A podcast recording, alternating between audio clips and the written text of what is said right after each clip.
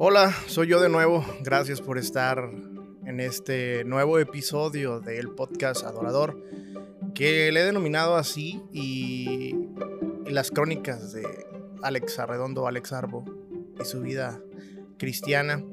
Y bueno, eh, esto lo hago cada vez que tengo tiempo, que tengo el momento, no cada vez que no tengo una disciplina así de cada semana estoy subiendo un nuevo episodio, no lo hago cuando siento la necesidad de hacerlo. Y bueno, hoy quiero platicarte algo que me pasó hace unos días. Al principio fue un poco complicado poder eh, verbalizarlo quizá o, plasmarlo en unas líneas porque fue algo impactante. Si ustedes han escuchado episodios anteriores, recordarán que mi familia hemos estado pasando por una situación este, de sacudida. Así le llamo yo porque esa fue una de las cosas que que Dios habló a mi vida hace un tiempo atrás, de que no en mucho tiempo comenzaría mi vida a ser sacudida. Y bueno, creo que esto es parte de lo que hemos estado viviendo, como la pérdida de nuestra madre el pasado mes de agosto. Y bueno, en los últimos días, en el día 7 de noviembre, para ser muy preciso, fue cumpleaños o era el cumpleaños de mi mamá. Ese día nosotros como familia decidimos eh, depositar las cenizas de mi madre en el cementerio y pues, por así decirlo, comenzar a cerrar ese ciclo. Aunque sabemos que, bueno, la situación es distinta, ¿no? Pero tuve un, un momento muy impresionante la noche del viernes, perdón, la noche del sábado 6 para el domingo 7, tuve un, un sueño y quiero platicarles acerca de esto. Escribí unas líneas, de hecho. Y a esto le puse amor inmerecido. Tuve un sueño muy curioso. Después de la muerte de mi mamá, algunas personas cercanas habían comentado haber soñado con ella y era como una clase de despedida o una última enseñanza para recordar eh, para ellos, ¿no?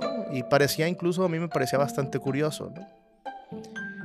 Yo tengo que confesar que durante un tiempo Dios usaba los sueños para enseñarme, para exhortarme y para avivar mi espíritu incluso. Pero hacía un tiempo que esta vía de comunicación no había estado activa. Al menos no que yo lo recordara. Ya ven que pues dicen que uno solo recuerda el 5% de lo que realmente soñó o se levanta y no recuerda nada. Pero quiero platicarte de este sueño, de este sueño que tuve. Eh, estaba precisamente en una iglesia. ¿eh? No era la iglesia, no era mi iglesia actual. Es más, se parecía más a un lugar, pero no era tal cual. Un lugar muy similar al que alguna vez estuve, Y donde, en aquella primera congregación donde estuvimos y donde todo comenzó para nosotros. En, esa, en ese lugar estaba mi padre, estaba mi madre y una pareja de amigos que hace algunos años comenzamos a tratar con ellos y que cayeron en gracia, por así decirlo, con nuestra familia. Estábamos en una charla sobre la fe y, llegamos a un punto donde preguntábamos qué era aquello que nos haría dudar de nuestra fe. Cuando estábamos en eso, mi madre, en el sueño, comienza a decir que una vez ella había escuchado el testimonio de un pastor que perdió a su hija y que eso le había causado a ese pastor una crisis de fe. Ella comenzó, ella confesó que pues comenzó a decir que, que para ella quizá perder un hijo sin duda también la haría caer en una crisis de fe y la haría dudar del amor de Dios. Curiosamente, cuando dice esto, el sueño termina. Como siempre, ¿no? En lo más impactante o cuando recibes el mensaje que era necesario recibir. Y entonces yo desperté. Pero ¿cuál fue el mensaje para mí en todo esto? Cuando yo enfermé de COVID, mi mamá estaba aterrorizada. Temía que la enfermedad se complicara y, y derivara de perderme. Cabe destacar que unos días atrás ella había perdido, unos 10 días atrás había perdido a un primo de ella, que era como su hermano, eh, relativamente joven, fuerte, pero eh, pues partió y, y, ella tenía mucho pendiente. Además, cabe destacar que en torno a nuestra casa, por toda la cuadra, por así decirlo, alrededor de 15 personas habían fallecido en lo que va de la pandemia por la misma enfermedad.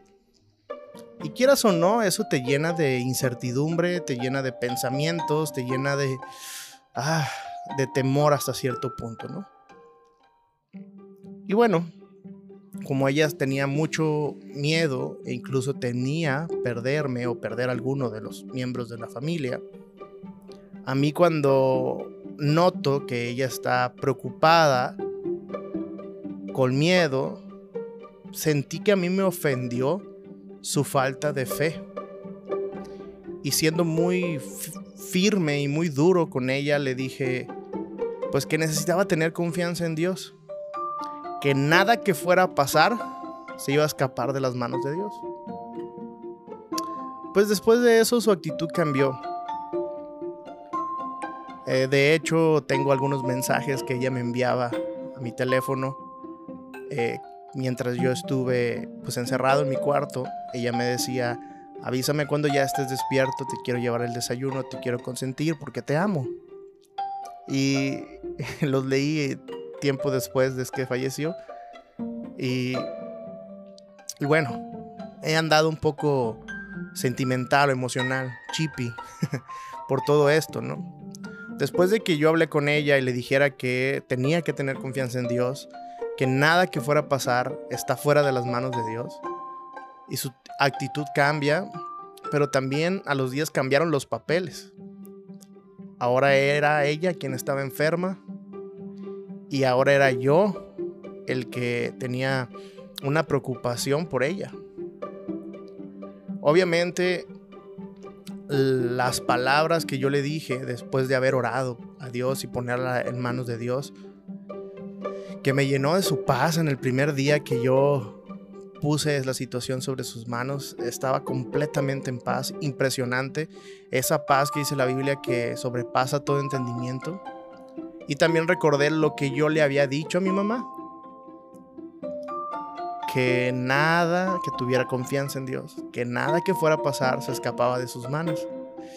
Y, y fíjate, pude estar muy tranquilo, muy, muy tranquilo, muy en paz. Y después de este sueño, entiendo que pareciera que en esos momentos de enfermedad, mi mamá negoció con Dios. Siento como si ella en oración le dijo al Padre, si alguien de esta familia se tiene que ir, que sea yo y nadie más. En el sueño ella decía que le iba a ser muy complicado soportar ver partir a alguno de sus hijos.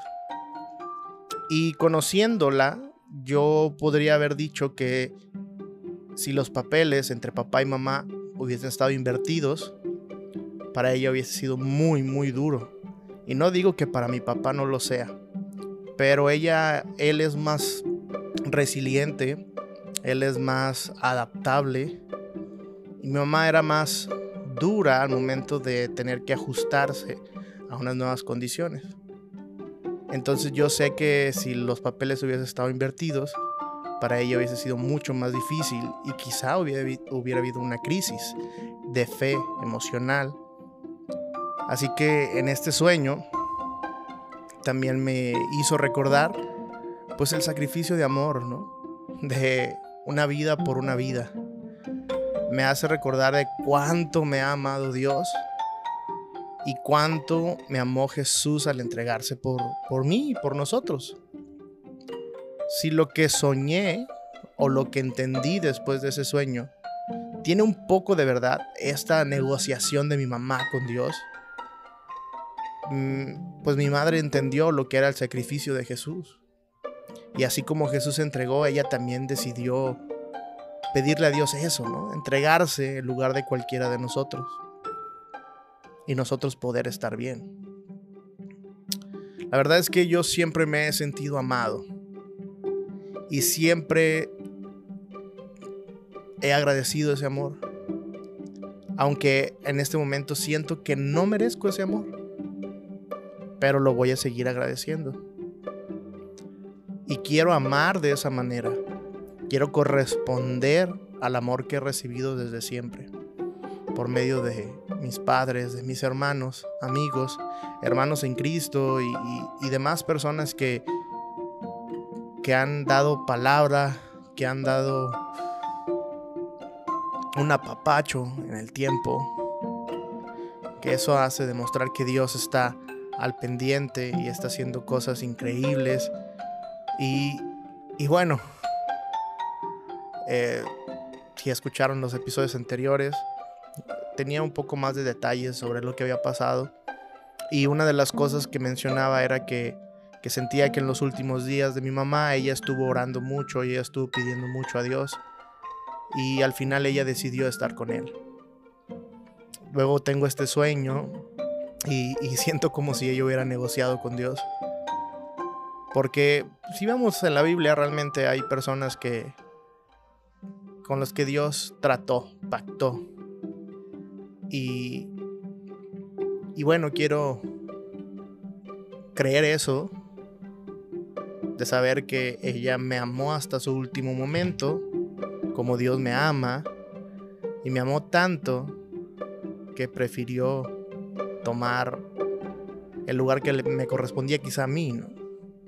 Y, y eso me hace entender cada vez más lo que Cristo hizo por mí. Cristo murió y resucitó para darnos vida y vida en abundancia, vida eterna. Y ahora puedo entenderlo un poquito más.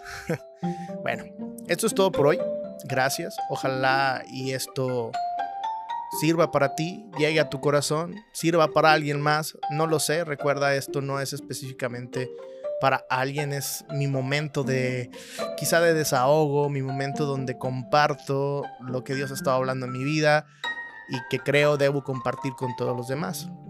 Hay cosas que me quedo con ellas, ¿eh? realmente, porque son para mí nada más. Quizá en su tiempo, estaremos compartiéndolas, ¿no? Pero pues muchas gracias y ya saben, cualquier cosa, comentario, estoy para escucharlos y atenderlos en mis redes sociales, arroba alexarbomx, ahí estoy para sus comentarios. Y disculpen si se escucha un poco de ruido atrás, ¿eh? tengo un vecino aprendiendo a tocar la guitarra y, y la verdad es que, pues, está bien, la música que siga viva, ¿no?